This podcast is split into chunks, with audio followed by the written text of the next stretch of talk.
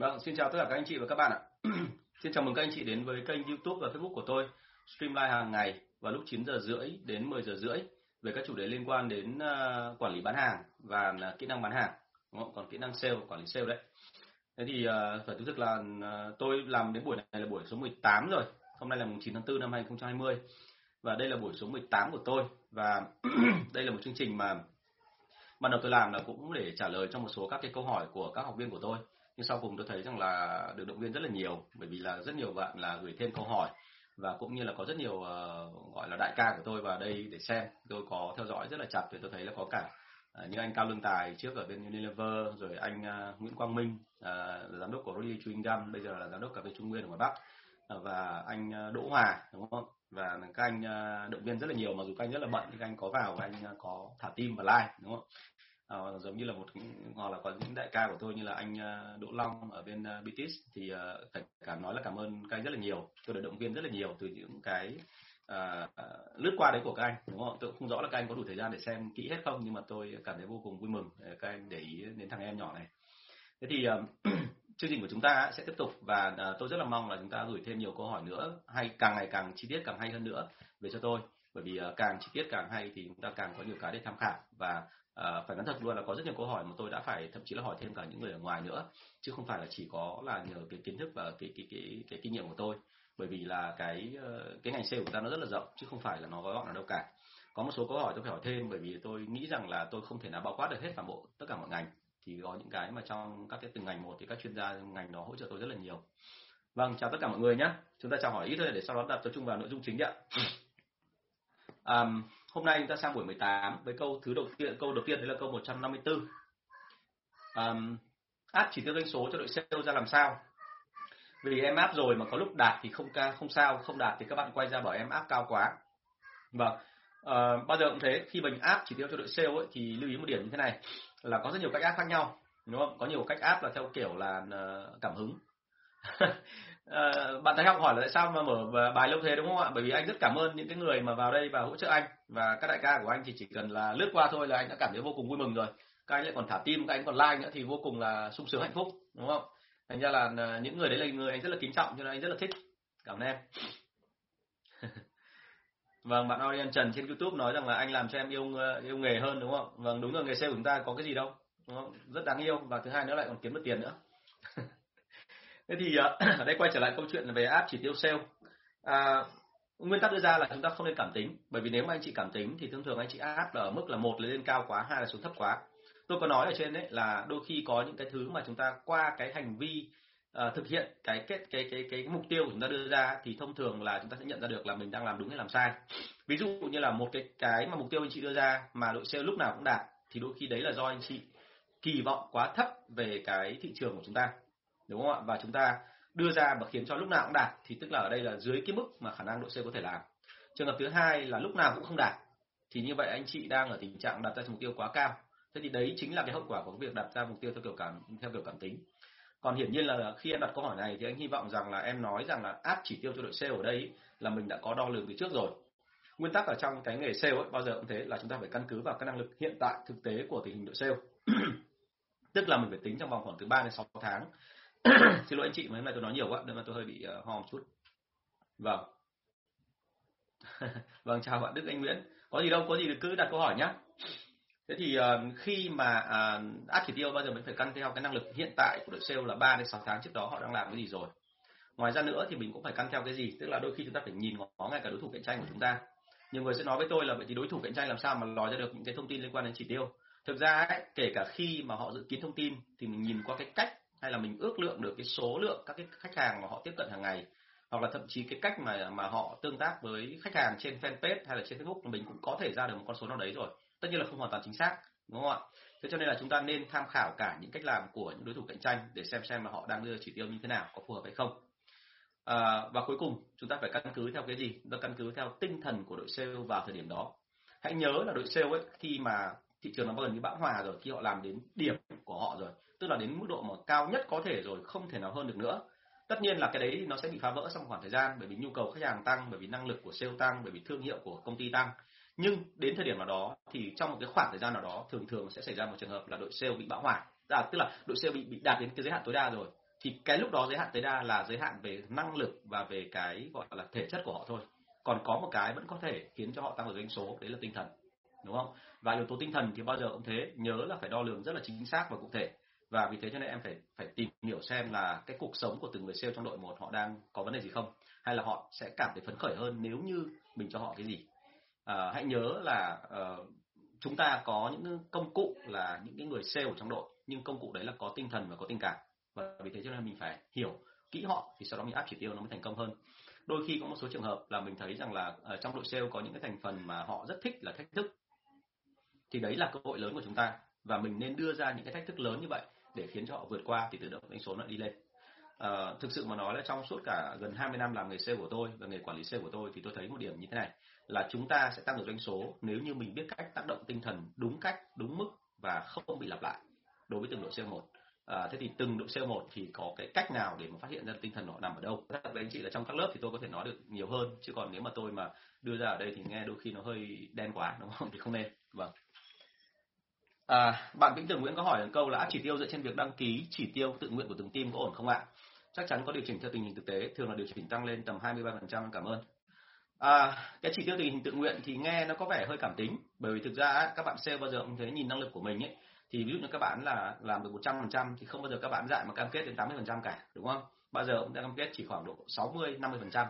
Nhiều người hỏi tôi là tại làm sao mặc dù là rõ ràng là các bạn làm hơn thì các bạn được nhiều tiền hơn thì các anh chị là mọi người rất muốn là làm sao để mà tăng được doanh số lên. Cho nên nếu như đội sale mà đạt được 100 triệu tháng này, thì tháng sau là sếp sẽ rất mong là tăng được lên thành doanh số 120 triệu.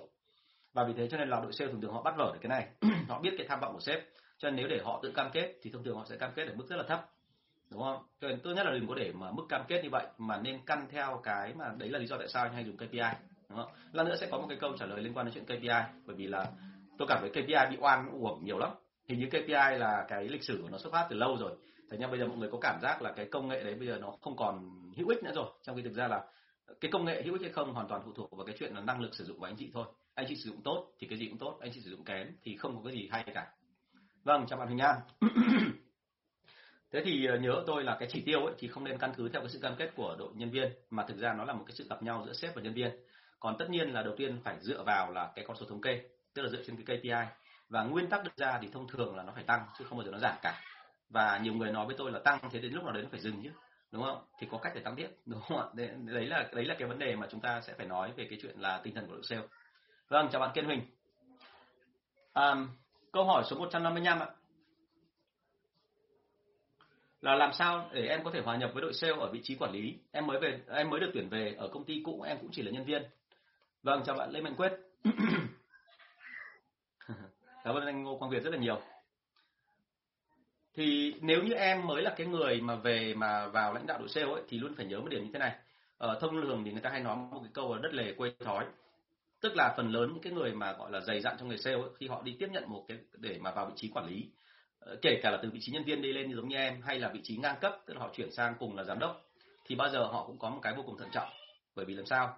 Nếu những người có tâm nhá, chứ còn nếu mà những người mà tôi nghĩ là, gọi là, họ hơi vô tổ chức là, gọi là, hơi, gọi là, vô trách nhiệm một tí thì họ sẽ nào làm theo ý họ và nó loạn hết cả lên, loạn xong cái thì là họ giải tán. Thì lúc đấy là để lại một đống, gọi là, bù nhùi cho ông giám đốc đi mà dọn, đúng không? Thì cái chuyện đấy tôi không nói. Tôi đang nói đây là chúng ta cố gắng làm sao làm tốt nhất có thể trong năng lực của chúng ta. Thì thông thường những cái người mà quản lý kiểu đấy, họ rất là thận trọng. Tại sao phải thận trọng? Bởi vì khi họ vào, họ nhận một đội, thì việc đầu tiên không phải là họ áp ngay tất cả những cái gì họ biết nó phải nghiên cứu kỹ xem là đội đấy nó đang có đặc thù gì đúng không ạ? À, và um, cái mà vâng chào hoàng lão tà nhé à, anh liên tục áp lại em ạ nên không có gì phải lo đâu. Cái mà họ cần phải tìm hiểu ở đây không phải chỉ có mỗi là cái năng lực trình độ kỹ năng hay là chỉ tiêu hay là tất cả những cái nền tảng trước đây của cái đội sale đó.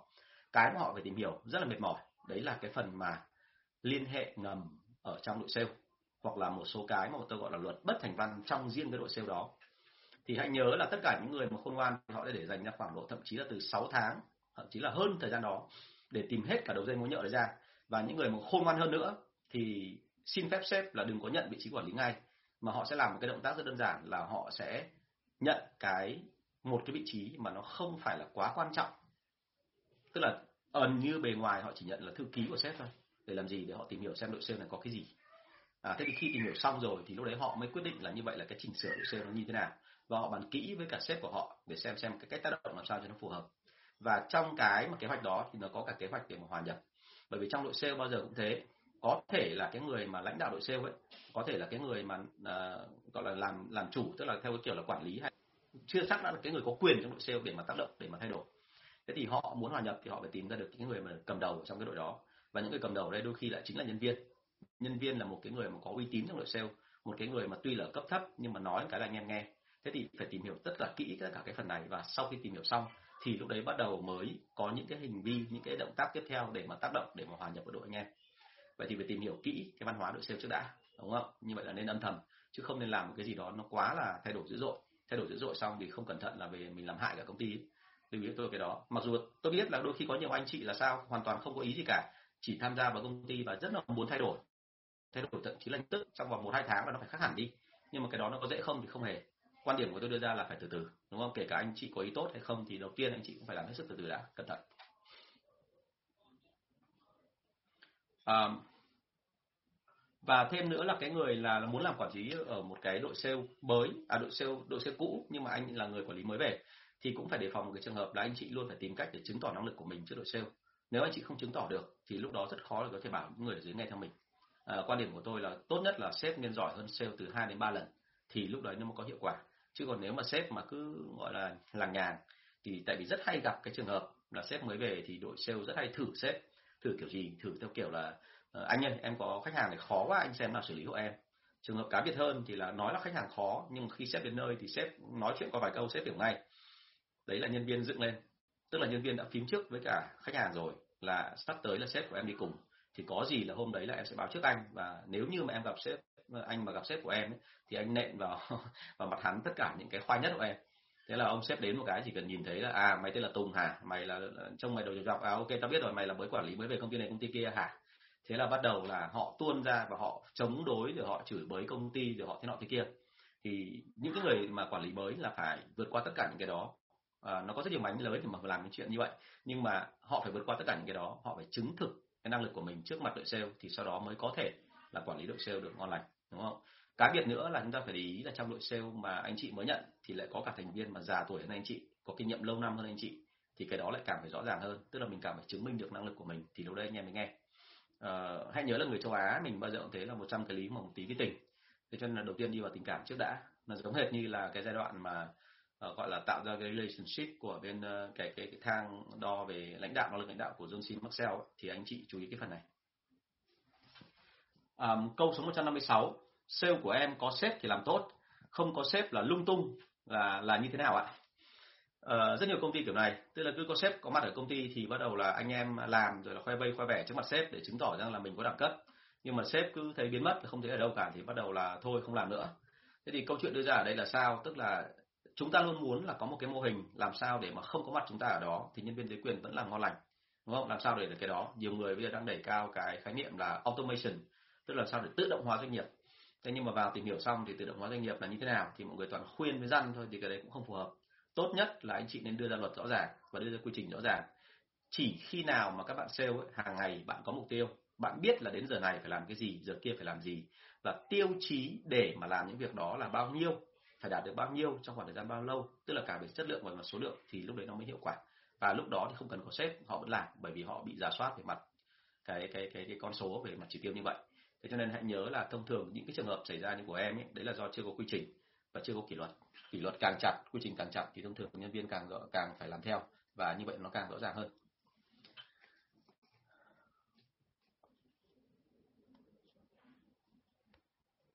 Vâng vâng chào bạn quang nguyễn ninh nhé à, câu hỏi của bạn nguyễn huyền. À, em chào thầy đội c bên em ở trên youtube ạ.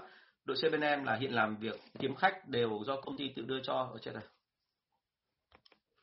À, nhưng khi bảo họ tự đi kiếm thì mọi người lại không làm ạ. Vậy làm thế nào để tác động vào nhân viên ạ? Vâng bởi vì là mọi người đã quen với một cách rồi thì sang cách thứ hai thông thường mọi người sẽ có cái ý trệ trở lại. Mọi người nghĩ rằng là cách làm cũ mới là đúng cách làm mới thì là mình phải làm thêm đâm thấy mệt. Thành ra anh chị phải chỉ cho họ thấy là cái lợi của họ khi họ tìm kiếm khách hàng là cái gì và thêm một câu thứ hai nữa là nên tìm khách hàng để ở đâu. Đừng có nghĩ rằng là sale chăm sóc khách hàng mà do công ty mang lại từ bao lâu nay họ quen rồi họ sẽ biết được khách hàng tìm ở đâu. À, như tôi nói rồi là sale là cái thành phần thấp nhất ở trong đội sale. À, tức là thành phần mà thuộc dạng là là là về chức năng nhiệm vụ họ là những cái việc cụ thể nhất. Thành ra là cứ bắt họ chủ động thì rất là khó đúng không? À vâng chào bạn hồng hoa nhé chào việt kiều ở hàn quốc nhé thì à, khi mà chúng ta làm cái đó thì chúng ta luôn phải chú ý là phải hướng dẫn họ cụ thể bởi vì là nhân viên ấy nếu mà không hướng dẫn họ cụ thể thì họ sẽ làm theo kiểu bừa phứa. Và đôi khi họ không làm cơ. Thế cho nên là đừng có bao giờ trông chờ vào sự chủ động của đội sale. Khi định làm uh, bắt đầu là uh, muốn làm đội sale làm cái gì thì phải chỉ cho họ cái đích và sau đó chỉ cho họ phương cách. Ở đây mọi người sẽ hỏi ngược lại với tôi là như thế này là vậy thì anh cứ nói là sale không chủ động. Thế thì nếu mà có sale chủ động thì sao? Thì lúc đó anh chị phải chú ý chuẩn bị nâng họ lên làm quản lý rồi đúng không ạ? Bởi vì sale mà chủ động sale mà tham gia vào công việc thì đấy chính là cái người mà anh chị phải chú ý là họ có cái trình độ là họ lại còn có trách nhiệm nữa thì người đấy xứng đáng làm quản lý. Và nên để cho họ những cái thử thách lớn hơn để sau đó họ có cơ hội để lên đúng không? À, vâng chào anh Phú Quỳnh và chào bạn Đình Thứ. Thế thì quay trở lại câu chuyện ở trên kia là bạn nên vâng chào anh Kim Cương. À, hôm nay chỉnh ánh sáng khá hơn tí rồi hy vọng tí nữa lên à, video ở trên youtube nó đỡ mệt. Tôi dùng cái à, iphone của tôi quay trên video trên youtube mà không hiểu sao chỉnh kiểu gì mà nó vẫn đen xì. Sao mà giúp cho đội sale biết được là họ đang làm gì và họ làm như thế nào cũng như yêu cầu của họ chứ đừng có bao giờ để cho họ mông lung. Và tốt hơn cả là em nên thiết kế là theo kiểu chỉ tiêu. Tức là một ngày họ tìm được bao nhiêu khách hàng, họ tiếp xúc được bao nhiêu khách hàng, và tiếp xúc ở chỗ nào, tiếp xúc vào lúc nào, nội dung của nói chuyện là gì. Được chưa bởi vì là hãy nhớ nhé là nếu mà chúng ta bán hàng, tiếp xúc với khách hàng mặc dù đúng rồi, nhưng mà nội dung nó vẫn không chuẩn. Nội dung tức là theo kiểu là cứ nhảy sổ vào để bán hàng mà không quan tâm gì đến họ thì ở một số các cái cái cái cái lĩnh vực là nó không phù hợp đâu mất tiếng rồi ạ. Ờ, chắc là nó bị làm sao đấy ạ. Tại vì trên youtube thì thỉnh thoảng nó vẫn cứ bị ao và vâng, còn trên facebook thì tôi thấy là nó vẫn ổn định nhưng mà không hiểu là như thế nào. À, thế thì trả lời câu hỏi 156 là làm sao để mà không có sếp thì mà nhân viên vẫn làm việc thì anh chị nhớ nhé là phải có quy trình và có kỷ luật. Và hãy nhớ tôi quy trình kỷ luật là một chuyện thôi nhưng nó phải gắn với chuyện cơ chế lương. Tức là ở đây là làm sai và hành động là ngay lập tức ảnh hưởng đến cơ chế lương thì lúc đấy nó mới có ok đúng không? Chứ nếu mà anh chị nghĩ rằng là chỉ cần có quy trình, có kỷ luật thôi và anh em đều phấn khởi, anh em đều quyết tâm, thậm chí anh em còn hô quyết tâm rất là to nữa thì chắc sẽ không thua. Vâng trên youtube lúc nào thấy cho nó sáng hơn, không hiểu làm sao. Câu số 157 sản phẩm của em là đồ hộp thực phẩm, đang cần tuyển dụng để mở mới. Hiện giờ đang mùa dịch thì em nên tuyển luôn không ạ? Hay là đợi sau giờ dịch mới tuyển? Hàng của em bắt buộc phải đi làm trực tiếp, chứ không làm online được ạ. Ờ, trong cái thời điểm mùa dịch như thế này thì đồ thực phẩm của em hình như lại bán khá là chạy, bởi vì có số người xa rất tích lương thực phẩm, đúng không? Và đồ hộp thực phẩm thì để được khá là lâu, đúng không? Mà lại có cảm giác là mình an toàn thì họ sẽ mua. Thế nhưng mà bây giờ đang mùa dịch mà em bảo anh tuyển thì thực ra là cũng khó lắm, bởi vì thực ra là bây giờ chính phủ nhà mình đang yêu cầu là cách ly, đúng không? Cái việc mà tuyển nhân viên thì không cẩn thận lại vi phạm cái luật của chính phủ thì thì thì thì không hay. Thành ra cái này chắc em phải liệu cơm gắp mắm thôi, chứ anh không dám nói nói lại sai định hướng của nhà nước thì là không được, đúng không? À, còn trong mọi trường hợp thì bao giờ cũng thế khi mà vào mùa nào bán tốt thì mình nên tuyển đúng không? Và nên chăng là mình thử xem có cách nào đấy mà tuyển những cái người mà ở cái khu vực mà gần với cả cái chỗ mà mà mà mà, mà em là bán đồ ấy thì người ta có thể đi bộ xa hoặc là người ta làm sao để liên hệ nó dễ hơn đúng không ạ? Nguyễn Văn Diễn hỏi thế ơi đặt câu hỏi ở đâu vậy? Đặt ở ngay đây em ơi, trong cái phần chat này này, em đánh câu hỏi này thì em đánh luôn vào đây cho anh này, anh sẽ nhìn thấy và anh sẽ trả lời ngay. Bởi vì là xen giữa những cái câu hỏi anh chuẩn bị rồi thì sẽ có những cái câu để mà anh trả lời luôn mọi người trên cái diễn đàn này cho nó nhanh thế thì ở đây sản phẩm đồ hộp thực phẩm bây giờ đang bán được tốt thì em nên tuyển, đúng không? Và anh nghĩ là bây giờ có khá nhiều cái nguồn để em tuyển, bởi vì là không phải chỉ có một cái người mà xin làm kinh doanh. Hiện giờ đang có một số ngành mà đang ảnh hưởng rất là nặng. Tôi nói ví dụ như là bên ngành du lịch hoặc là bên ờ, ngành ờ, giáo viên mầm non, tất cả mọi người đều phải nghỉ. Và cái này nó rất là là là khổ, bởi vì là mọi người là sống bằng đồng lương mà bây giờ không có đi làm thì thường thường là lương không đủ. Thành ra là chúng ta có thể là thuê dưới dưới dạng cộng tác viên, đúng không? Trả lương theo theo giờ và theo, hoặc là theo cái mà sản phẩm vâng chào đức béo nhé. À, câu số 158 lúc em cố thì không bán được lúc em chán bỏ lửng thì hàng lại chạy ầm ầm. Tại sao? Cái này ai cũng gặp ạ. Nhưng mà bao giờ cũng thế trong cả hai trường hợp thì nên tìm hiểu xem là lúc mà không bán được đấy là do cái gì? Đúng không ạ? Kể cả chúng ta bán được hay không bán được mình đều phải rút kinh nghiệm xem là lý do nó ở nằm ở chỗ nào. Thì sau đó rồi mình mới mới áp dụng cho những lần tiếp theo nó thành công. Nguyên tắc đưa ra của cái người bán hàng chuyên nghiệp nó khác với người bán hàng amateur ở chỗ là họ luôn soi lại chính bản thân mình à, chính vì cái sự khác biệt này mà thành ra đôi khi có một số cái mà cái này rất là lạ. Tức là bình thường mọi người hay nghĩ rằng là những người mà mà mà hướng ngoại thì sẽ bán hàng tốt hơn bởi vì họ giỏi giao tiếp họ thích đi cộng đồng rồi hay thích tương tác này nọ. Nhưng mà chính bởi vì cái điểm hay soi lại này mà thành ra đôi khi có một số cái người mà hướng nội họ lại bán hàng tốt hơn hướng ngoại. Bởi vì hướng nội họ hay soi lại bản thân họ nhiều hơn. Thế cho nên là cái chuyện mà hên xui thì anh không nói. Nhưng mà nếu như nó xảy ra quá thường xuyên thì em nên xem lại xem là như vậy tại sao họ mua hay tại sao họ không mua và như các cái livestream trước anh đã từng nói đấy là không có gì phải ngại cả hỏi thẳng chính khách hàng ấy. Đừng sợ mất lòng. Chúng ta là người sale chúng ta mà sợ mất lòng thì chúng ta không bao giờ biết được là lý do tại sao khách hàng không bao giờ mua hàng. À, ai ở trong đời đi làm sale cũng sẽ gặp một số trường hợp. Một là gặp khách hàng phản đối dữ dội hai là khách hàng theo kiểu tấn công cá nhân. Thậm chí có những khách hàng mà chẳng có nguyên cớ gì cả hôm đấy lên cơn điên là nhảy vào chửi mắng mình thôi. Thì phải chịu anh ạ. À, phải chịu anh ạ bởi vì là là đấy là một cái đặc thù của nghề. Đúng không? Và nó gọi là làm dâu trăm họ thì kiểu gì cũng sẽ có chuyện không thể tránh được đâu vâng bạn Nguyễn Văn Diễn hỏi là em làm bên trung tâm tiếng Anh thì cơ chế lương cho sale như thế nào hợp lý giữa mùa dịch và hết dịch ạ? Bên em đang nghỉ hết Tết đến 74 ngày rồi. À, vấn đề chính là thế này là bây giờ anh phải cần phải biết nữa là cái cách mà em kiếm được khách hàng vào thì nó đi qua cái phễu như thế nào. Cái thứ hai là cơ chế sale cũ của em bây giờ lương nó đang ở mức độ nào? Và như vậy là cơ chế lương đó nó có đảm bảo cho anh em đủ sống không? Và doanh số nó có tăng đều đặn hay không? Đúng không ạ? Rồi là cái ảnh hưởng của em cái, cái ảnh hưởng của mùa dịch đến bọn em bây giờ đang như thế nào? Nó rất nhiều câu hỏi mà, chứ không thể nào mà đây nếu mà nếu mà chỉ nói chung sơ sơ là nên làm thế nào trong một cái cơ chế lương của trung tâm tiếng Anh thì anh thấy rất là khó.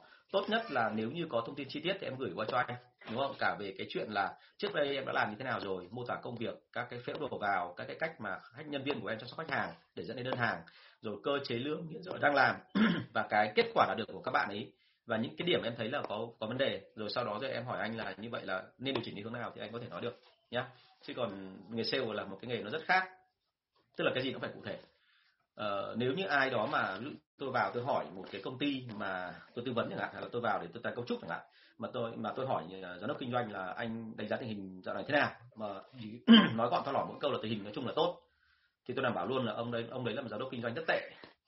Có thể ông hiểu biết nhưng mà ông nói là tốt như vậy là một là ông muốn bịt thông tin. Thứ hai nữa là ông chẳng biết cái gì cả đúng không? Cho nên là đấy là cái mà không được phép. Cho nên là đối với nghề sale của chúng tôi là phải nói một con số. Và chỉ cần có hai ba con số thôi là tôi có thể hiểu ngay là cái người đấy có đủ trình độ hay không. Vâng. Vâng cảm ơn bạn Hiếu Nguyễn. Nếu mà à, chia sẻ của anh có thú vị thì à, à làm ơn share lại cho anh cái livestream này. Và thứ hai là đặt câu hỏi thêm nhé càng nhiều câu hỏi càng tốt bởi vì anh rất là vui với chương trình này. Anh học được rất là nhiều từ phía mọi người. Chắc là mọi người không biết đâu. Tôi trả lời câu hỏi nhưng mà tôi học được rất nhiều từ thực tế từ phía anh chị đặt câu hỏi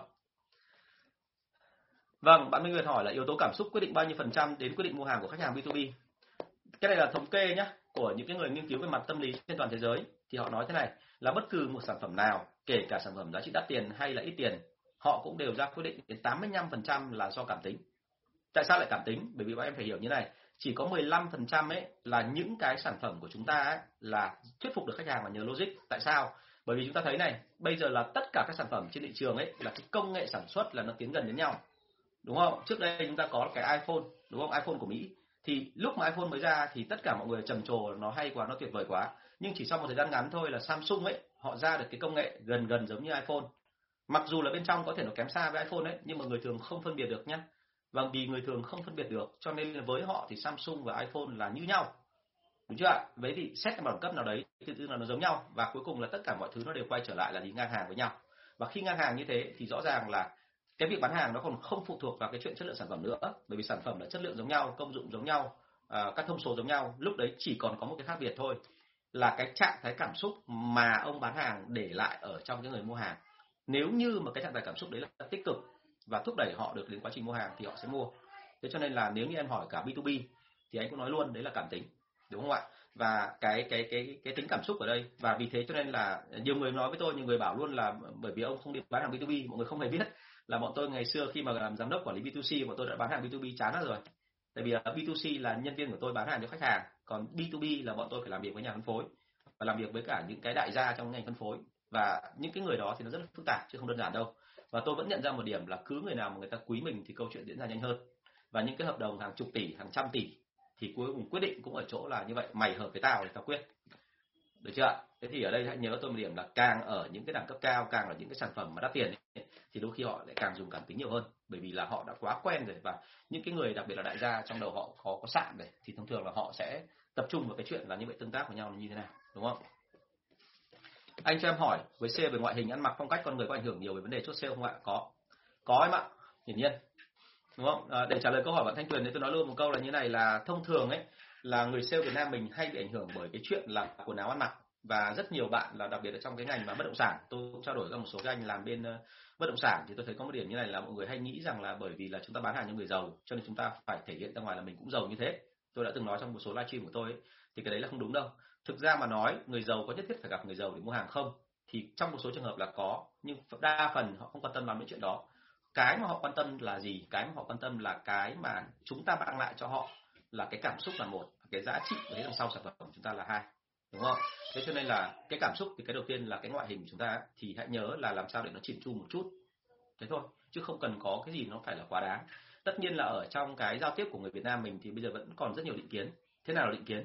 Ví dụ như cái đầu của tôi chẳng hạn hay cái đầu của mấy anh mà không thích gọi là để tóc nhiều để làm sao mà mỗi lần tắm là gội đầu chỉ mất có chưa đến một phút ấy. Thì thông thường mà về quê ấy, thông thường là đến bây giờ vẫn có thể là một số vùng là đang bị định kiến là trông cái đầu như là cái thằng du đã du thử du thực ở đâu về thì người ta sẽ không tin đúng không ạ? Đấy là một loại định kiến. Cái loại thứ hai ví dụ như ở trong cái cái kho tàng tục ngữ ca dao của Việt Nam mình có rất nhiều cái lời người ta nhận xét về những cái người mà ví dụ họ cứ nghĩ là mắt tí hí là, là người gian đúng không ạ? Rồi là những cái người mà mũi lõ là những người ờ, thô lỗ chẳng hạn hoặc là những người môi dày là những người ăn nói thô bỉ chẳng hạn. Thì tất cả những cái đó là nó là cái mê tín chứ nó không hoàn toàn là cái nhưng mà nó gây ảnh hưởng đến cái người ta nếu mà người ta có cái cái niềm tin như vậy thế cho nên là chúng ta phải tìm hiểu khách hàng rất là kỹ, xem họ có một cái định kiến ở trong đầu về sale hay không. Còn ờ, cái lời khuyên của tôi so với cái ngoại hình của sale ấy thì đưa ra là thế này, là chúng ta không cần phải quá là đẹp, nhưng chúng ta phải tạo ra một cảm giác gần gũi và thân thiện. Và chúng ta đừng có làm cái gì đó để cho người ta đề phòng, đúng không? Đôi khi anh chị ăn mặc mà quá bóng bẩy, quá là xịn, hoặc là có cái gì đó thể hiện ra ngoài là vàng đeo đỏ cổ, hoặc là uh, gọi là lúc nào tóc cũng hất lên như này xong bắt đầu lúc nào hơn một tí là vuốt tóc này đúng không ạ? Đấy thì thì cái những cái người làm sale mà làm cái kiểu động tác như vậy đôi khi lại làm cho khách hàng ví dụ như thế cũ như bọn tôi là rất nhiều định kiến thì đôi khi lại nghĩ rằng là như kiểu tay chơi hay thế nọ thế kia người ta lại không thích. À thế thì chúng ta cái ngoại hình chúng ta thì thứ nhất là nên giữ ở trạng thái đơn giản dễ gần. Nhưng cái thứ hai là chúng ta phải làm sao để mà theo được cái định kiến của khách hàng. Và cái định kiến khách hàng đấy thì anh chị chỉ có thể là tiếp xúc nhiều sau đó anh chị rút ra được là nên như thế nào cho nó phù hợp trong cái lĩnh vực nghề của anh chị? Cho em hỏi làm sao được đẹp trai bán hàng giỏi như anh? À, à, là, là nói nói tôi đẹp trai là bắt đầu xúc phạm đấy hả? Thầy thầy thầy linh việt vũ ở bên shopee sang là trong máy ngay thế này rồi. À, bán hàng giỏi thì thông thường là như này là à, thực ra mình có cần đẹp trai để mà bán hàng giỏi không thì tôi nghĩ là không cần nhất thiết đúng không? Bởi vì là có nhiều anh là cứ đẹp trai quá cuối cùng là cứ tập trung hết vào vẻ ngoài thì có khi quên mất là cái cách nói và cái cách nói nó mới ảnh hưởng đến người khác. Thì à, quan điểm của tôi là như này là đẹp trai không không biết nhưng mà cần phải biết là mình tạo ra được cái ấn tượng gì ở người đối diện. Để sau đó rồi thì mình tận dụng ấn tượng đó để bán hàng cho mình. Được chưa cái này là tôi đã phát hiện ra từ cái hồi năm thứ nhất đại học. Thành ra là trong cái bài đầu tiên về bán hàng của tôi cái bài gốc ngày xưa ấy, thì tôi có một cái bài tập liên quan đến câu chuyện là để giúp mọi người nhận ra được là trong mắt người khác mình là ai. Thì cái này rất là quan trọng bởi vì là chúng ta biết rồi thì chúng ta lợi dụng theo cái cảm xúc đấy của người ta để mà chúng ta thuyết phục thì nó dễ hơn ví dụ như là trông anh rất quyền uy mà anh lại cứ quay ra định hót người ta thì người ta cảm thấy có cái gì nó không đúng. Hoặc là trông anh có vẻ như kiểu rất là trẻ và rất là non nhưng mà anh lại cứ gồng lên để ra vẻ như kiểu là mình là người uyên bác, là mình người thông minh thì lại càng học, đúng không?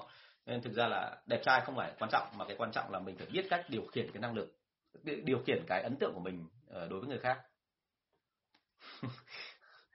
Vâng anh linh việt vũ là một người rất là giỏi trong ngành shopee nhá. Anh chị nào mà mà chưa đăng ký lớp shopee của anh là một thiếu sót lớn nhá đặc biệt là trong bối cảnh ngày nay là bán hàng qua facebook là nó hơi khó một tí rồi shopee như là một cái rất là hay.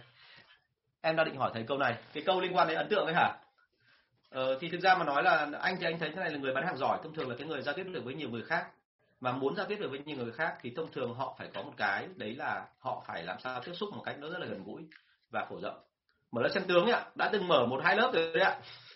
Nhưng mà thực ra thế này à, thực ra cái xem tướng có cần trong cái bán hàng không thì là có nhưng mà chúng ta hãy nhớ là thế này là cái xem tướng này không phải là để mà đoán xem là cái anh đấy bao nhiêu năm nữa thì giàu để mà mình bán hàng cho anh ấy mà về bản chất là chúng ta nên biết được một số dấu hiệu nhận ra được cái tính cách của người ta qua cái tướng mặt đúng chưa ạ? Ví dụ như là mấy ông mà gọi là chán vuông như tôi thường thường là người thực dụng đúng không? Rồi những ông mà mũi to như tôi thường là cái người hay tự ái cá nhân. Rồi là những người mà rất là à, tự tin đôi khi tự tin thái quá chẳng hạn. Thì như vậy là muốn bán hàng cho tôi thì đôi khi phải đẩy cái cái tự ái cá nhân tôi lên cao sau đó mới bán được hàng đúng không? Thế thì uh, chúng ta nên học nên học cả những cái mảng mà liên quan đến chuyện tâm lý, rồi là lên tướng học nếu anh chị có thời gian. Bởi vì là nó không phải chỉ tốt cho nghề sale, mà sau này anh chị làm bất cứ cái gì nó cũng cần đến. Bởi vì con người hiện đại thì bao giờ cũng thế, muốn làm một cái gì bao giờ cũng phải tương tác đầu tiên. Và khi tương tác, chúng ta luôn phải có cái là là phải biết cách thuyết phục người khác ngay theo ý mình. Vâng đây ạ. Ôi, bây giờ nhiều câu hỏi quá. Anh ơi, em cho em hỏi bên bất động sản này. Anh cho em hỏi làm sao để có làm làm thân được với khách hàng ạ? Em cảm ơn à, em làm thân với khách hàng thì em đừng có dựa trên cái chuyện sản phẩm em đang bán là cái gì nhá. Mà em phải dựa trên cái chuyện là mối quan hệ cá nhân của em với người ta. Ví dụ em biết tuổi hơn người ta thì em nên tiếp cận theo cái kiểu để học hỏi. Em nếu như em nhiều tuổi hơn người ta thì thậm chí em nên tiếp cận theo cái kiểu là học hỏi cái sự thành công của người ta. Ở trên là hỏi về kinh nghiệm bởi vì em ít tuổi hơn. Còn ở đây nếu em hơn tuổi người ta nhưng em không thành công bằng người ta thì đến hỏi sẽ làm sao người ta thành công đến như vậy. Và cái thủ thuật đấy thì có rất là nhiều. Có gì thì là ừ, tốt nhất là thế này. Em à, cái hay nhất là thế này em gửi cho anh cái cách mà em làm thân với khách hàng ấy thì sau đó qua inbox anh sẽ trả lời em rõ ràng hơn. À làm sao để đẹp trai bán hàng giỏi như thầy à, hôm trước mọi người có hỏi cái này thì tôi phải công nhận là cái ưu điểm của tôi là một trong cái đấy là cái giọng của tôi. Tôi nói ít khi bị vấp và thứ hai giọng tôi thì nó có cái độ ấm nhất định. Thế thì câu chuyện đưa ra là cái giọng của tôi ban đầu thì nó không phải như thế này. Ngày xưa nếu mà ai biết tôi từ hồi cấp 2, cấp 3 thì sẽ biết là thực ra tôi nói hồi đấy khá là chậm chứ tôi không nói nhanh. Nhưng mà sau đó một thời gian tôi biết một số các bài tập bài tập về liên quan đến chuyện là về giọng với cả về khí thì tự dưng là nó nó thành ra phản ứng khá là nhanh. Và nói quen thì bây giờ không cần lắm lúc mà không cần phải phải chuẩn bị trước cứ thế là nói thôi. À, thế thầy chia sẻ cách uh, kiểm soát cảm xúc khi giao tiếp với khách hàng. Um, cảm xúc khi giao tiếp với khách hàng thì bao giờ cũng thế. Thực ra kiểm soát không phải là cái lúc mình gặp mình mới kiểm soát. Đó chính là lý do tại làm sao mà khi dạy đội sale ấy, anh hay làm cái động tác là đưa tất cả câu chửi trong giáo trình ngay từ đầu. Bởi vì là người ta phải quen với cả những cái nó rất là trắng trợn, những cái thô bỉ ở trên thị trường thì sau đó người ta mới kiểm soát được cảm xúc. Và lúc đó họ chuẩn bị sẵn rồi thì ra ngoài họ không bị sốc. Chứ còn ngay cái lúc mà mình gặp khách hàng ấy, mà họ nệ mình vào mặt mình một cái câu nào đấy mà mình chưa chuẩn bị, thì chỉ trong một, hai giây mà mình lúng túng ấy, thì ngay lập tức là cái bối cảnh nó đã khác đi rồi. Cho nên là thực ra mà nói là anh thấy nghĩ là kiểm soát cảm xúc không phải là lúc giao tiếp, mà là phải chuẩn bị từ trước. Tức là trước khi em đi đâu ấy, em luôn phải chuẩn bị sẵn tinh thần là những câu mà dở nhất em có khả năng sẽ nghe hay là những câu hay nhất em có khả năng sẽ nghe? Đúng không ví dụ như là anh phải chuẩn bị tinh thần cho cái chuyện, ví dụ người ta khen anh chẳng hạn, thì anh không, gọi là, đỏ mặt tía tai lên hay là họ, anh không sướng lên để họ biết là bị đánh vào cảm xúc rồi thì sau đấy họ sẽ siết anh là bắt phải giảm giá, bắt phải thế nào, bắt phải thế kia, đúng không thế thì nhớ nhé là kiểm soát cảm xúc ở đây là người sale đúng là phải có cái này. Thế thì bao giờ cũng thế, nhiều người hay nói với tôi là cảm xúc là người sale nên có, thật là cảm xúc thật là mạnh để đi bán hàng. Nhưng quan điểm của tôi là thực ra chúng ta nên giỏi về kỹ thuật trước khi nói, giỏi về cái cái thủ thuật cảm xúc tại sao? Bởi vì cái kỹ thuật nó mới là cái bền bỉ. Bởi vì không phải ngày nào anh chị đi bán hàng hay là anh chị đi quản lý đội sale, anh chị cũng ở một trạng thái cảm xúc cố định. Không phải lúc nào anh chị cũng tích cực. Có hôm anh chị sẽ rất là mệt mỏi, rất là tiêu cực, rất là buồn, rất là chán. Và lúc đó anh chị có được phép thể hiện ra bên ngoài không? Đúng không? Như vậy là hoàn toàn lúc đó là mình phải kiềm chế cảm xúc bên trong lại và mình cũng phải nở nụ cười với khách hàng. Chứ nếu mà mình mang cái khuôn mặt ủ ê mà ủ rồi để đi bán hàng thì đảm bảo là người ta không mua.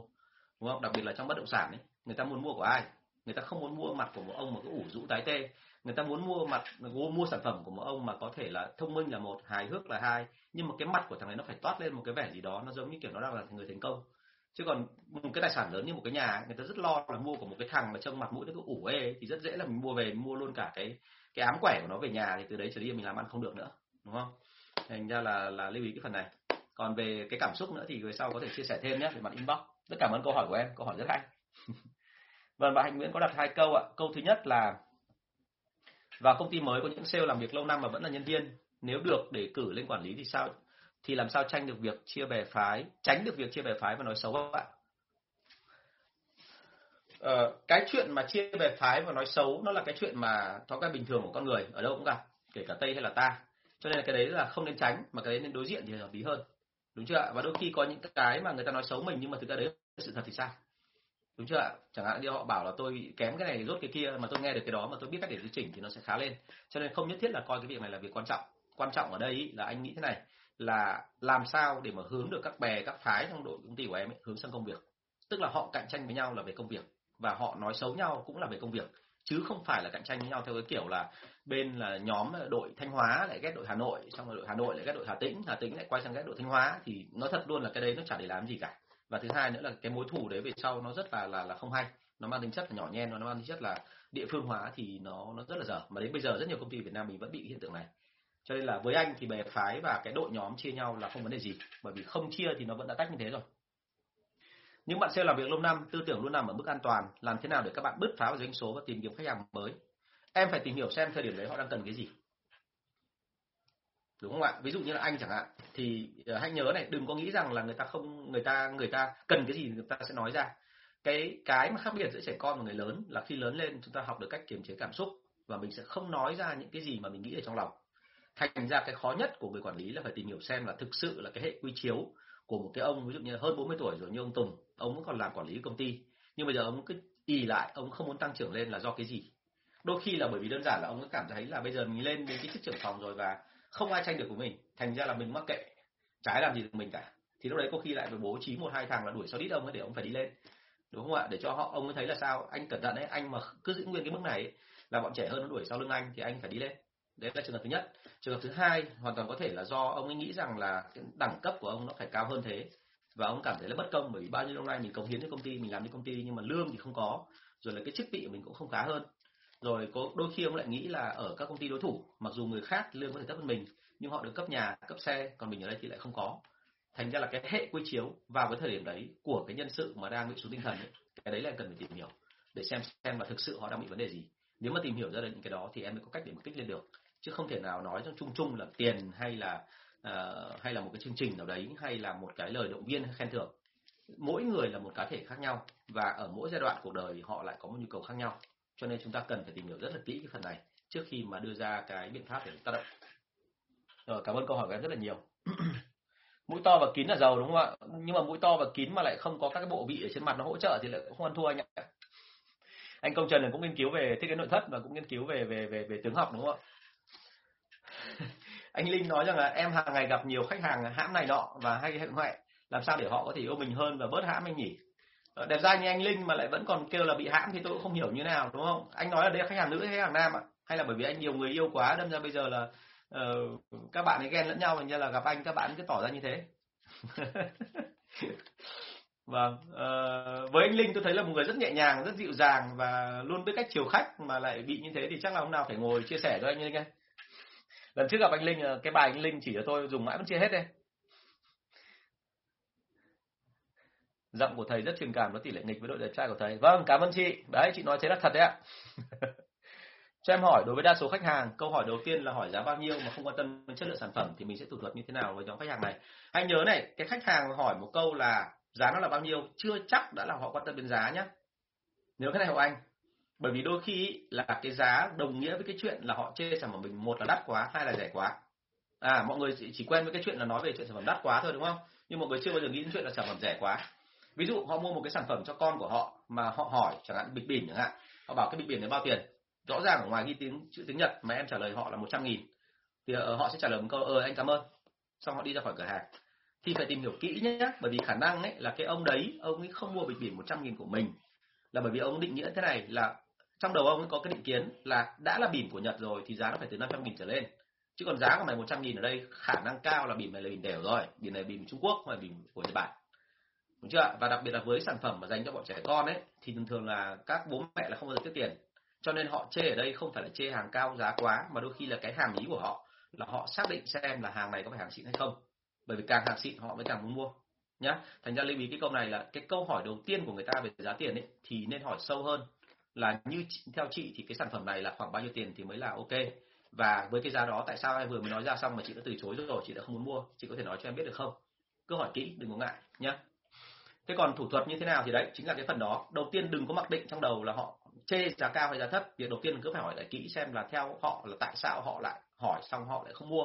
Rồi cái sản phẩm đấy theo họ có phải hàng tốt không? Rồi là theo họ thì còn vấn đề gì nữa mà cần phải giải quyết để mà bán được hàng? Đúng không? Cứ hỏi đừng có ngại.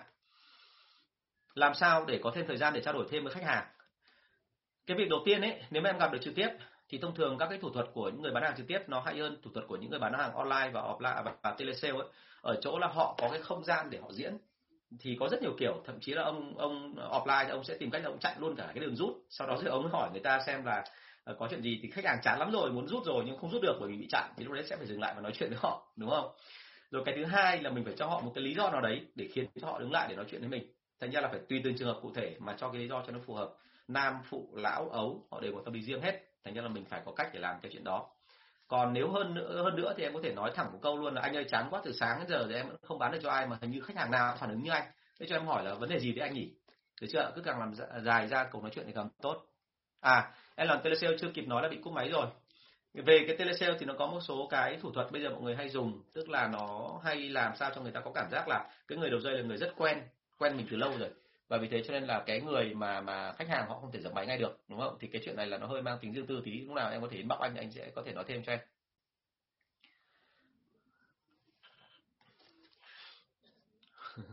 Em chào thầy, em muốn hỏi là khách bên em đợt dịch này bỏ ra rất ít tiền để mua sản phẩm, kể cả khách thân thuộc, làm sao để khách vẫn chi tiền nhiều hơn? Ui, cái này anh phải biết là hàng của em là hàng gì đã, chứ còn bây giờ mà bảo anh là rất ít tiền để mua thì đôi khi nó là do nhu cầu. Đôi khi là bởi vì là cái cái sản phẩm của em nó gắn với cái chuyện là phải đi làm, công sở mà bây giờ họ không làm công sở thì họ không mua là chuyện bình thường thôi, đúng không? Làm sao để khách vẫn chi tiền nhiều hơn thì trong mọi trường hợp, bất kể là sản phẩm gì, kể cả sản phẩm bán kém hay bán tốt, kể cả đắt giá hay là à, hay là thấp giá, bao giờ cũng phải làm một việc là hãy làm sao có cái mối quan hệ tình cảm với người ta. Họ biết gì về mình, em biết gì về họ và làm sâu sắc mối quan hệ đấy thì nó sẽ thành công nhé nó có cả quy trình về cái phần này luôn và cái này là các bạn B2B rất là giỏi cho nên là hãy nhớ anh là à, là bây giờ làm sao để cho khách hàng vẫn chi tiền nhiều hơn thì việc đầu tiên là phải tìm hiểu họ và phải thân họ đã. Vâng. Tôi đồng ý hoàn toàn với anh Trung ạ cơ bản là đẹp dai vâng đẹp thì nói gì cũng đúng vâng. Anh Linh đang bảo là cả nam nữ và BD đúng không? Vâng chuẩn rồi đấy ạ. Vâng bạn Vinh Vũ à, hình như trong cái phần này tôi có liệt kê câu hỏi của bạn rồi lát nữa định sẽ trả lời đấy nhưng trả lời câu hỏi trước nhé à, em có một bạn làm quản lý nhưng lại không mong kiếm tiền mà chỉ bình bình nhưng bạn ấy lại cẩn thận doanh số vẫn ổn. Bạn ấy có phù hợp làm vị trí này lâu dài không ạ? Lâu dài hay không phải căn theo cái chuyện định hướng của công ty em. Nếu như công ty em muốn là phát triển mạnh mẽ và vượt trội thì em cũng nên nói chuyện với bạn ấy. Bởi vì có hoàn toàn có khả năng ấy bạn chỉ mà không có kiếm tiền mà chỉ bình bình ấy, là bởi vì đơn giản là công ty trả thuốc ép thì bạn thêm cả và bạn thấy an toàn ở vị trí của bạn rồi. Hoặc giống như ở trên anh nói là bởi vì là bạn thấy là ở đây chả có ai thay thế được vị trí của bạn ấy cả đúng không? Thì bây giờ mình phải tìm hiểu xem là thực sự mình đã tạo đủ sức ép cho bạn ấy chưa? Đôi khi có nhiều người rất là lạ là phải sức ép đủ lớn, tức là thậm chí là sao? Phải dọa dẫm, phải tạo ra một cái gì đó nó kiểu cú hích và khiến cho họ cảm thấy là bị cản trở. Và bắt buộc họ phải vươn lên thì họ mới vươn, đúng không? Chả nói đâu xa, anh là một dạng. Ngày xưa thì anh rất là là là an toàn trong ngôi nhà của anh, nhưng mà từ khi bắt đầu anh cảm thấy là gia đình nhà mình gặp một số cái trở ngại thế rồi thì bắt đầu anh phải bươn trải vứt ra lúc đấy thì anh mới biết là cái sức bươn trải của anh nó làm được như thế. Chứ còn lúc mà trước đấy thì mọi thứ nó bình an quá đâm ra anh chẳng có nhu cầu gì cả đúng không? Suốt ngày chỉ đi học võ và suốt ngày đi chui vào trong chùa quán sứ đọc kinh phật. Đọc xong thì thì về sau gọi là nghiên cứu thêm cả thiên chúa giáo một loạt nữa không để làm gì đúng không? Hay quá bài khách, à, khách hàng hay hỏi giá anh tư vấn. Rồi cảm ơn bạn. À, khách hàng chê rẻ thì chê hàng kém chất lượng đắt thì kêu muốn tiền đòi giảm giá. Đấy là nhu cầu của họ và đôi khi nó là cái việc họ thử để mà tương vào mặt mình để xem mình phản ứng như thế nào. Hãy nhớ có một số cái câu phản đối khách hàng, mục đích không phải là để hỏi thông tin. Mục đích của họ là để dò xem phản ứng của anh chị như thế nào. Tức là anh chị mà chỉ cần, gọi là, xây sẩm mặt mày mà trong vòng khoảng hai giây không kịp trả lời, họ hiểu ngay là anh chị không hiểu gì về sản phẩm. Hay đúng hơn là họ gán luôn cho đấy là gì? Cậu không rõ về sản phẩm như vậy thì sản phẩm của cậu nó trả ra cái gì cả. Đúng không? Cậu không phải người chuyên nghiệp thì hiển nhiên sản phẩm của cậu không thể chuyên nghiệp được. Vì thế tôi sẽ không mua thành ra là hãy nhớ là rất nhiều định kiến trong đầu của người tiêu dùng. Và vì thế cho nên là đặt ra một câu hỏi thì luôn phải đặt trong bối cảnh để xem thực sự phía đằng sau ấy là cái định kiến của người ta là cái gì. Chứ đừng có mặc định là họ hỏi giá là chỉ hỏi giá, họ hỏi về chất lượng là chỉ hỏi chất lượng, hoặc là thậm chí họ hỏi thương hiệu chỉ là thương hiệu. Tôi nói ví dụ như là có những người bạn của tôi là bán cái um, bán cái đèn trần. Thế thì anh bán ở một cái cửa hàng mà nó ở khắp rất là khuất nẻo. Thế một khách hàng vào hỏi luôn là, này ta bảo này, ở đây mình có hàng của đức không? Thì anh ấy trả lời một câu rất hay, anh bảo luôn là dạ không ạ, hàng của em đây một trăm phần trăm của tàu. Thì người ngoài nghe vào thì thấy là một đoạn hội thoại rất là ngắn. Thế nhưng mà nếu như ai mà có kinh nghiệm bán hàng thì sẽ hiểu đấy là một câu trả lời vô cùng nhiều kinh nghiệm. Bởi vì là cái ông kia, ông hỏi là, ở đây ta hỏi ở đây có phải hàng, có hàng của đức không? Ông biết là một cái cửa hàng ở khuất nẻo như vậy. Bao tải dứa giải khắp mọi nơi như thế, tức là vận chuyển theo hàng tiểu mạch về, lại ở một cái vị trí gọi là không có đắt tiền như thế, đúng không? Mà lại hỏi là hàng có hàng của đức không thì như là không có rồi hàng của đức là hàng xịn, mà hàng xịn phải bán khu nhà người giàu và giá nó rất là đắt. Còn ở đây mà vào đấy mà hỏi câu đấy, chỉ có một nghĩa thôi, đấy là họ thử xem người bán hàng có thật thà hay không. Và nếu như người bán hàng lại nói là vâng hàng của em cái gì cũng có, đức có, mỹ có, ý cũng có cơ, anh chị mà muốn hỏi pha lê hạng một của em cũng có, thì người ta sẽ không mua đâu. Bởi vì như vậy là anh sẽ lợi dụng vào những cái đó để anh nâng giá lên.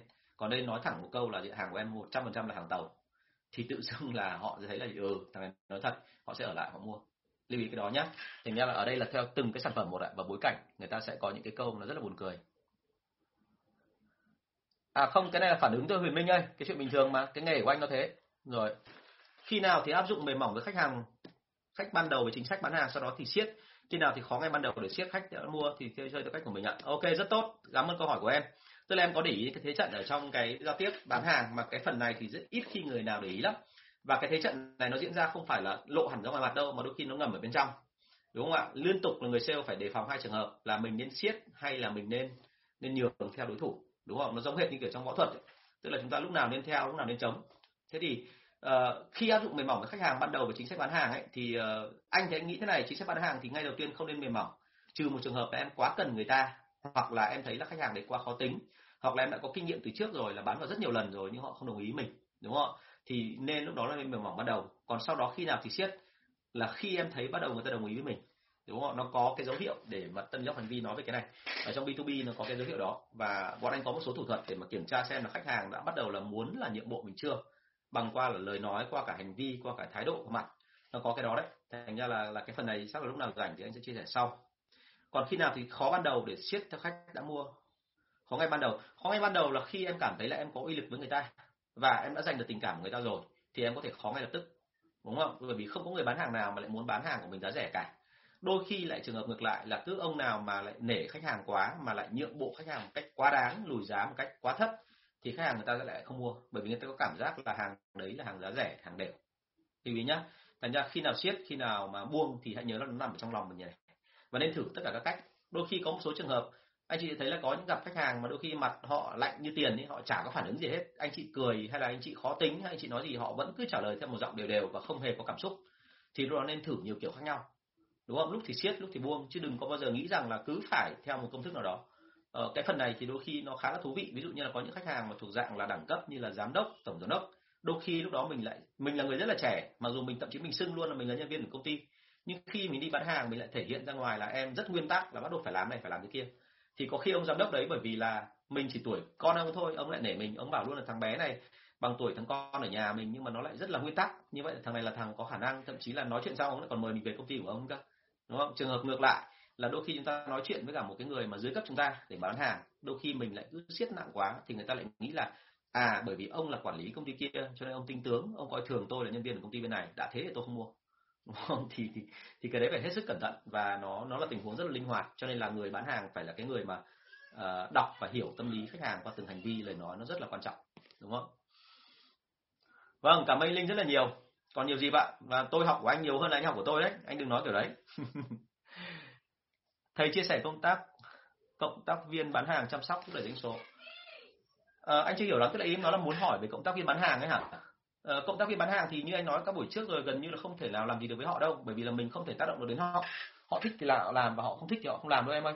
Thành ra là cái phần này thì chắc là là lúc nào đấy em em nói thẳng về sản phẩm của em em inbox anh đi thì anh sẽ nói được nó kỹ càng hơn. Chứ còn về cộng tác viên thì anh đồng ý ở giai đoạn nào đấy là cần nhưng mà không thể áp dụng được mãi như thế đâu. Đấy là quan điểm cá nhân của anh. Làm khách, thế nào để khách hàng sử dụng sản phẩm của đối thủ cạnh tranh đang sử dụng sản phẩm của mình? À đang sử dụng sản phẩm của đối thủ cạnh tranh mà sang sử dụng sản phẩm của mình. Vâng. Thì em phải tìm hiểu xem là hiện tại bây giờ họ hài lòng với cả cái đối thủ cạnh tranh của mình như thế nào, đúng không ạ? Và mình hỏi thẳng luôn là em thấy là đối thủ cạnh tranh của em nó là những cái rất là tốt, đúng không? Cái đặc tính của nó rất là mạnh. Vậy thì anh, theo anh thì những cái đặc tính nào mà nó ăn đứt bọn em? Nên nói thẳng cắn cánh như vậy, bởi vì đằng nào cũng thế mà em không nói ra thì trong đầu họ vẫn có cái đó. Cứ nên tìm hiểu, đúng không ạ? Sau đó rồi thì khi họ nói ra xong thì mình biết được là à như vậy là còn cái phần gì có thể là do nó rất buồn cười là như này đôi khi mình tìm hiểu đấy xong mới phát hiện ra là hóa ra có một số thông tin họ không hiểu về sản phẩm của mình. Họ bị lệch pha hoặc là họ cảm thấy rằng là cái đó họ chỉ có một cái nguồn từ đối thủ thôi và họ không thèm trách với cả bên mình. Đâm ra họ không hề biết là mình có cái thông tin đó thì lúc đó mình có thể bổ sung thêm vào. Còn trên hết thì hãy nhớ một điểm là như này các sản phẩm như anh nói rồi là đối thủ cạnh tranh hay không ấy, thường thường là nó một chín một mười.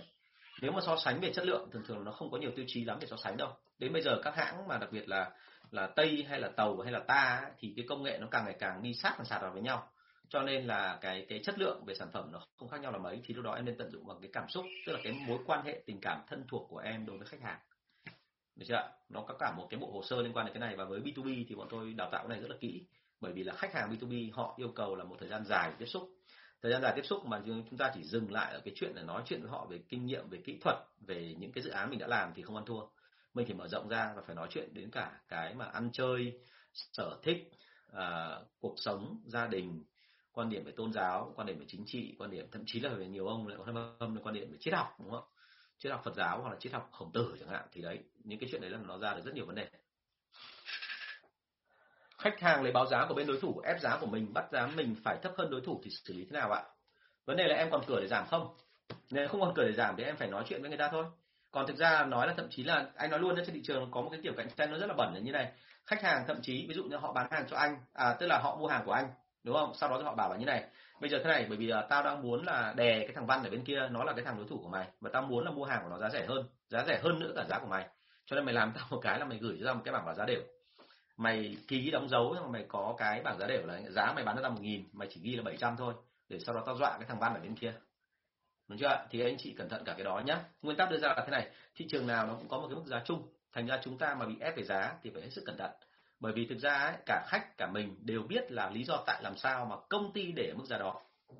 Đúng chưa đôi khi là sao? Đôi khi là chúng ta chuyên môn bán cho đại lý mà đây là nhà phân phối người ta ép người ta bảo mình phải giảm giá thì nhiên mình không làm được rồi.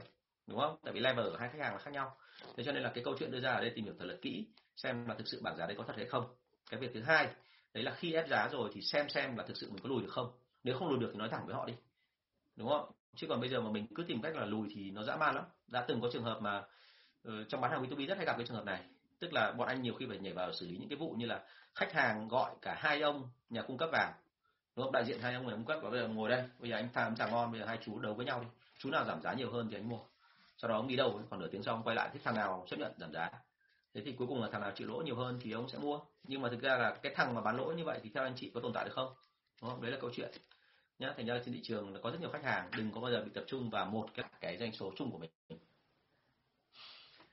À, đây em làm bên phần mềm quản lý chuyên cho F&B đợt này nhà hàng quán ăn đóng cửa nhiều nên hầu như hoạt động kinh doanh sản phẩm công ty đang chậm. Bên em có xem sản phẩm CRM định hướng khách hàng lên bán hàng online. Vậy anh tư vấn cho em nên làm như thế nào để sản phẩm được nhiều người quan tâm và muốn tìm hiểu vậy em cảm ơn anh ờ, ôi rồi cái này anh cần phải biết thế này này em ơi hoặc là ta ơi tức là bây giờ anh cần phải biết là thực sự bên em đã làm theo kiểu gì rồi.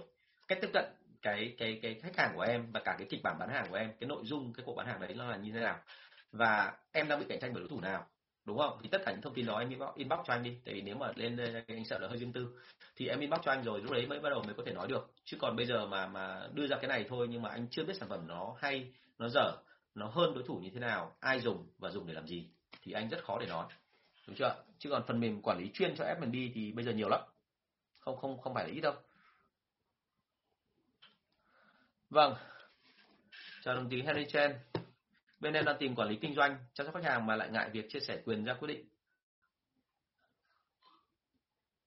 Ngại chia sẻ là sao nhỉ? Chia sẻ quyền ra quyết định hoặc khi họ đề xuất mà mình lại bác bỏ. Bên em đang tìm quản lý kinh doanh thế thì em đang tìm quản lý kinh doanh hay là đang tìm nhân sự hay là em đang gặp vấn đề với nhân sự em anh chưa hiểu cái này. Tức là nếu mà em cảm thấy rằng là quản lý kinh doanh mà em lại ngại chia sẻ quyền ra quyết định thì bây giờ vấn đề là tại em sao lại ngại? Em sợ người ta cướp mất hay em sợ là người ta mang giấy sang cho đối thủ cạnh tranh hay là em sợ là người ta ra mà lập công ty riêng, đúng không? Chị nói rõ hơn nhé anh chưa hiểu cái câu hỏi này của em câu hỏi này hơi phức tạp anh chưa hiểu là tuyển nhân sự hay là đang gặp vấn đề với nhân sự hiện tại. Ok ở đây à, ở bên youtube ạ có bạn huyền nguyễn có hỏi về cái vấn đề là uh, cái uh, sách tủ về bán hàng. Em ơi cái nghề bán hàng của anh là nghề thực dụng cho nên là anh không có sách tủ nào cả. Đúng không? Thành ra là là cái này anh chỉ có là những cái mà anh học được về cái nguyên lý thôi trong cái chuyện là nghề bán hàng. Anh đi anh học khắp mọi nơi đến bây giờ nói là sách tủ thì anh không nhưng mà anh có thể tự hào một câu là anh là sở hữu một cái cái cái lượng mà số lượng sách và về video mà về dạy về bán hàng và quản lý bán hàng là nhiều nhất ở Việt Nam đúng không? Tức là anh là liên tục là cái người mà cập nhật anh có nhiều cái nguồn rất là phong phú đa dạng anh có tất cả đủ các nguồn cả bên uh, Harvard Business Review rồi là cả những cái TTC tức là The Teaching Company rồi là Linda.com rồi rất là nhiều cái đó. Thì anh đọc rất là nhiều và uh, thú thực là anh tham khảo thôi bởi vì thực ra là hãy nhớ một điểm là nghề sale nó rất đặc thù nếu em tìm sách về người xem đọc mà em đọc quá nhiều ấy, đôi khi em sẽ bị ảnh hưởng và em sẽ phát hiện ra một điểm nó vô cùng vô lý. Đấy là đôi khi những cái quyển sách đấy nó viết về thực tế bán hàng ở nước ngoài không phải tại Việt Nam. Tại Việt Nam cái cái thực tế nó rất khác nó không giống ai cả. Thành ra lưu ý nhá là tốt nhất là học từ thực tế. Còn cái nguyên lý mà học từ sách ấy, thì nên kiểm nghiệm lại xem nó đúng đến đâu. Chứ còn thì những cái tác giả bên nước ngoài họ thường thường là những người có kinh nghiệm họ bán hàng rất là tốt. Nhưng mà như đã một lần anh nói đấy một cái nó có bốn cái điểm cần phải lưu ý khi mà đọc cái sách mà của tiếng Anh mà về nghề sale bởi vì nó có liên quan thực tế tại Việt Nam hay không, và có phải do một cái ông mà biết nghề sale dịch ra hay không? Đấy là cả một câu chuyện đấy. Quan điểm của anh thì anh cứ học từ thực tế thôi. Bên em thì có hai người vào rồi, ra là công ty cửa hàng cạnh tranh. Ok. Bây giờ nếu như em muốn làm cái chuyện là em không chế lại để cho quản lý họ đỡ ra mở công ty riêng ấy, thì chỉ có một cách thôi. Em phải chuyên nghiệp hóa nó và em phải phân ra thành từng cái đoạn công việc một.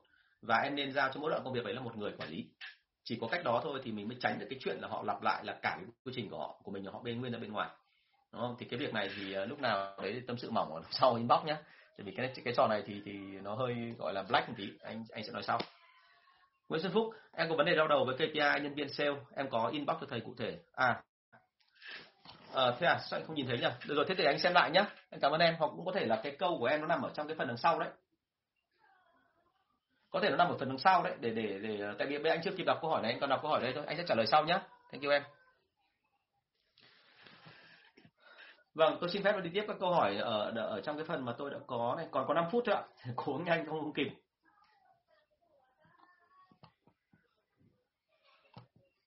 Rồi ạ.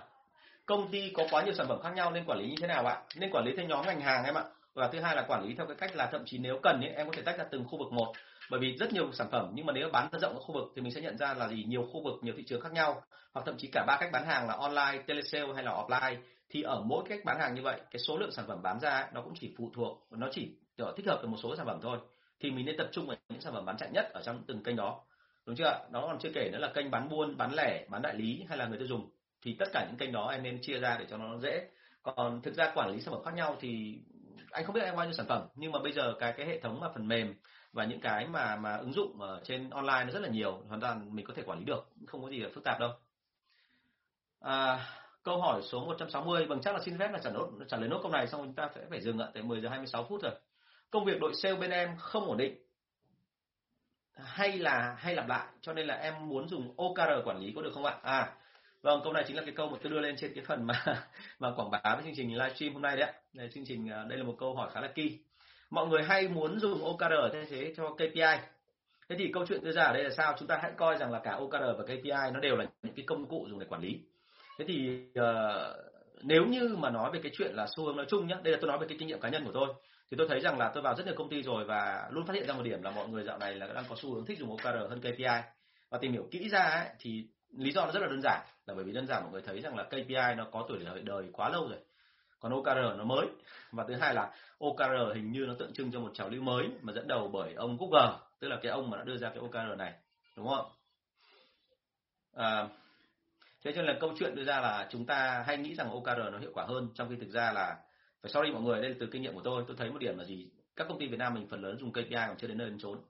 Đến 99% các trường hợp là tôi thấy là dùng KPI xong dùng không được, muốn chảy sang OKR kia OKR đỡ vướng víu hơn. Nhưng thực tế thì không phải. Hoặc là giống như câu hỏi của bạn đây, bạn cũng nói ra, bạn nói rằng là bởi vì là cái OKR là nó linh hoạt, cho nên bạn nghĩ rằng là đối với cả môi trường mà sale của bạn nó không ổn định và không lặp lại thì bạn nên dùng OKR trong khi thực ra bạn không hề biết là nếu KPI mà dùng cho đến tận cùng mà dùng giỏi thì vẫn quản lý được những cái chuyện mà lên lên xuống xuống đó. Bản thân bọn tôi ở trong cơ chế lương à, luôn luôn có một cái phần là cơ chế lương ở trên có tất cả các mục KPI bảng lương đàng hoàng rồi thì ở dưới luôn có một cái câu chua thêm là gì? Cái chương trình hay là cái doanh số hay là cái chỉ tiêu KPI này hoàn toàn có thể bị thay đổi nếu như trong tháng bọn tôi có chương trình hỗ trợ thêm. Đấy là chương trình truyền thông hoặc là chương trình khuyến mãi đưa ra ấy là không phải vì là KPI không thích ứng được về mặt chất lượng hay là nó chỉ phù hợp với cái mô hình lặp đi lặp lại. Ai mà nói rằng KPI chỉ phù hợp với cái mô hình lặp đi lặp lại là, sai lầm đấy nhé thành ra là nói thật là 100 công ty tôi vào mà kể cả là B2B hay B2C thì mọi người rất hay đưa ra OKR nhưng khi tôi hỏi là KPI thì có tội tình gì thì đưa lại KPI cho bọn tôi thì tôi kiểm tra xong thì hỏi lại thì mới thấy là họ mọi người chưa dùng KPI đến cái mức cần thiết. Thành ra mọi người thấy chán và mọi người cảm thấy là OKR phù hợp hơn. Và đến bây giờ thì mọi người vẫn chưa thấy là OKR nó hữu ích ở đâu nhưng mà cứ dùng đã bởi vì thấy là hình như nó có vẻ ổn đúng không trong mọi trường hợp thì giống như bạn Hoàng Phong nói đây này đúng không? Thật sự hiểu OKR thì áp dụng Ồ, còn nếu thiếu thì không nên. Thực ra hiểu là một chuyện thôi nhưng mà áp dụng ở từng môi trường một thì nó khác nhau. Và tại sao mà theo kinh nghiệm của anh ấy thì OKR mà áp dụng cho đội sale thì thường là hơi không ổn. Tại sao? Bởi vì một cái lẽ đơn giản là OKR nó thể hiện cái sự linh hoạt và cái sự có trách nhiệm với cả công việc. Trong khi thực ra sale nhà mình ấy, tính kỷ luật bây giờ còn rất kém. Nếu anh chị nói rằng đánh giá sale nhà mình bây giờ thù chung là gì thì tôi phải nói thật là tất cả các công ty là kỷ luật còn rất kém anh chị có thể căn cứ theo tất cả những câu hỏi trong livestream của tôi thì anh chị sẽ thấy nào là chỉ cần có sếp vào đấy thôi làm việc tốt, không có sếp là đi chỗ khác mất. Rồi là nghỉ việc ở công ty không thông báo trước, rồi là thậm chí đưa việc công ty chạy ra ngoài bán, đúng không? Rất nhiều cái câu hỏi mà từ 17 buổi trước anh chị đã thấy rồi. Mọi người rất đau đáu về cái vấn đề làm sao kỷ luật được đội sale. Thế thì khi mà với cả một đội mà chưa có tính kỷ luật mà anh chị lại định áp dụng một cái mục tiêu nó khá linh hoạt và nó mang tính chất là chất lượng như vậy thì theo anh chị là khả năng áp dụng nó có cao không? Đấy là vấn đề đúng không? Nên tôi rất là mong là chúng ta nên tìm hiểu thật là kỹ. Còn tất nhiên thôi là cuối cùng lựa chọn vẫn là của anh chị. Anh chị chọn OKR hay là KPI đấy là việc của anh chị. Nhưng mà từ những cái gì mà tôi thấy ở đây ở Việt Nam thì thực sự mà nói chúng ta chưa cần phải dùng OKR đúng không? OKR là những cái thứ mà nó rất là chung chung đúng không? Thế cho nên là chúng ta nên làm sao mà dùng những cái gì mà thực tế mà mình đang có và nó đã được chứng minh như thực tế là đúng rồi. À, từ ngày xưa ờ, tôi thấy là cái trào lưu của chúng ta rất hay là theo cái từng giai đoạn một có một dạo thì mình tôn thờ KPI lên thành là thần tượng, đi đâu cũng KPI KPI sau một dạo thì bắt đầu chuyển sang là balance scorecard, đúng không? Tức là đi đâu cũng là balance scorecard, xong rồi có nhiều người nói với tôi là KPI ai dùng, bây giờ phải dùng là balance scorecard. Họ không hiểu bản chất là balance scorecard là để làm gì, đúng không? Cuối cùng bây giờ thì là OKR đúng không? rất dễ là trong tương lai là lại có một cái trào lưu nó diễn ra là anh chị lại bảo tiếp là phải làm cái đấy, chứ không phải làm cái này. Thì không có cái nào hơn cái nào cả. Cái quan trọng ở đây là năng lực của anh chị sử dụng công cụ đến đâu nhưng mà theo quan điểm của tôi thì KPI chưa dùng tốt, đúng không ạ? Chưa dùng được đến nhuần nhuyễn, chưa dùng để mà kiểm soát được cả về cái chất lượng thì là chưa ổn, đúng không? Thì làm cái đó đi đã. Bởi vì rất nhiều công ty liên doanh hay là công ty lớn ở Việt Nam mình bây giờ vẫn dùng KPI rất ổn. Và rất nhiều người ngạc nhiên, nhưng mà thực ra ngay cả B2B cũng thế, có KPI đúng không? Thế thì vấn đề chính là anh chị đã làm chưa? Hay là anh chị chưa làm? Rồi anh chị cứ bảo là B2B là cứ phải dùng OKR đặc biệt là mấy ông mà sale bên B2B là rất hay giấu mối quan hệ sếp hỏi thì luôn nói là cái này là nó nhiều khê lắm, cái này từ từ để em nói chuyện với anh, bởi vì là cái này là mối quan hệ riêng của em, chỉ có em mới hiểu được là cái chất lượng mối quan hệ nó đến đâu. Để cứ nói như vậy xong, mục đích để làm sao? Để cho sếp không can thiệp được vào mối quan hệ đấy. Tại vì sợ là sếp ờ, giành giật hay là sếp lại về sau mối quan hệ này ngon quá lại chia cho người khác. Và đặc biệt nữa là sợ nhất là sếp phải biết mối quan hệ đấy thì lại ép mình phải tăng doanh số. Câu chuyện nó là như thế. Đấy là những ông bán dự án hay là những ông bán hàng theo kiểu B2B rất hay có cái kiểu như vậy. Thì với cái môi trường như thế mà áp dụng OKR thì tôi sợ là nó hơi linh hoạt quá chăng? Đúng không? Đấy đấy là cái cái mà tôi đưa ra để anh chị suy nghĩ. Thì rất là mong là chúng ta thực tế, bởi vì thực ra là nếu mình làm sai thì về sau cái hệ thống của mình nó phải chỉnh sửa lại rất là mệt. Còn nếu mình làm đúng thì tự dưng là cái hệ thống mình phát triển. Vâng cảm ơn các anh chị rất là nhiều. Còn một số cái câu hỏi khác nếu như bạn chiến phạm hỏi về cái chuyện bất động sản thì lưu ý ở đây một cái là thế này là đấy, vừa mới nói OKR xong thì đã có ngay một cái ví dụ liên quan đến chuyện là sale họ rất là theo kiểu cảm tính và họ không theo kỷ luật rồi, đúng không? Thì hiển nhiên em em hình dung là sale bất động sản nhà mình đôi khi lại hơi quản lý theo kiểu cộng tác viên thành ra anh thì anh thấy là mọi người quản lý hiệu quả nhất là sếp phải thực sự tham gia vào công việc cùng với anh em. Và đây là quản lý với nhau là rằng về mặt tình cảm thôi. Chứ còn chả có cái luật nào cả. Mà phạt anh em một cái không cẩn thận người ta bỏ đi người ta đi hết ấy. đúng không? Rồi có khi người ta lại tìm cách là người ta quay lại người ta hại cái công ty cũ ấy, thì nguy hiểm lắm. Đấy cho nên là trong bối cảnh như vậy dùng OKR theo anh chị có phù hợp không? Đúng không? Vâng, cảm ơn anh chị rất là nhiều. Chương trình hôm nay chúng ta sẽ dừng ở đây. Và một lần nữa rất cảm ơn các câu hỏi anh chị gửi về. Và tôi còn mong muốn là nhận được thêm nhiều câu hỏi khác nữa. Bởi vì cái nghề sale này là học hỏi lẫn nhau và tôi rất là mong là trong tương lai chúng ta sẽ có một một cái lượng kiến thức đủ lớn để giúp cho anh chị mà thực hiện công việc hàng ngày.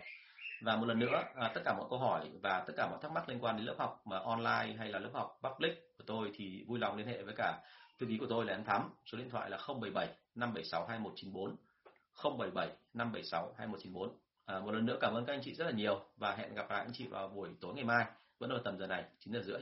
Cảm ơn anh chị và chào anh chị hẹn gặp lại.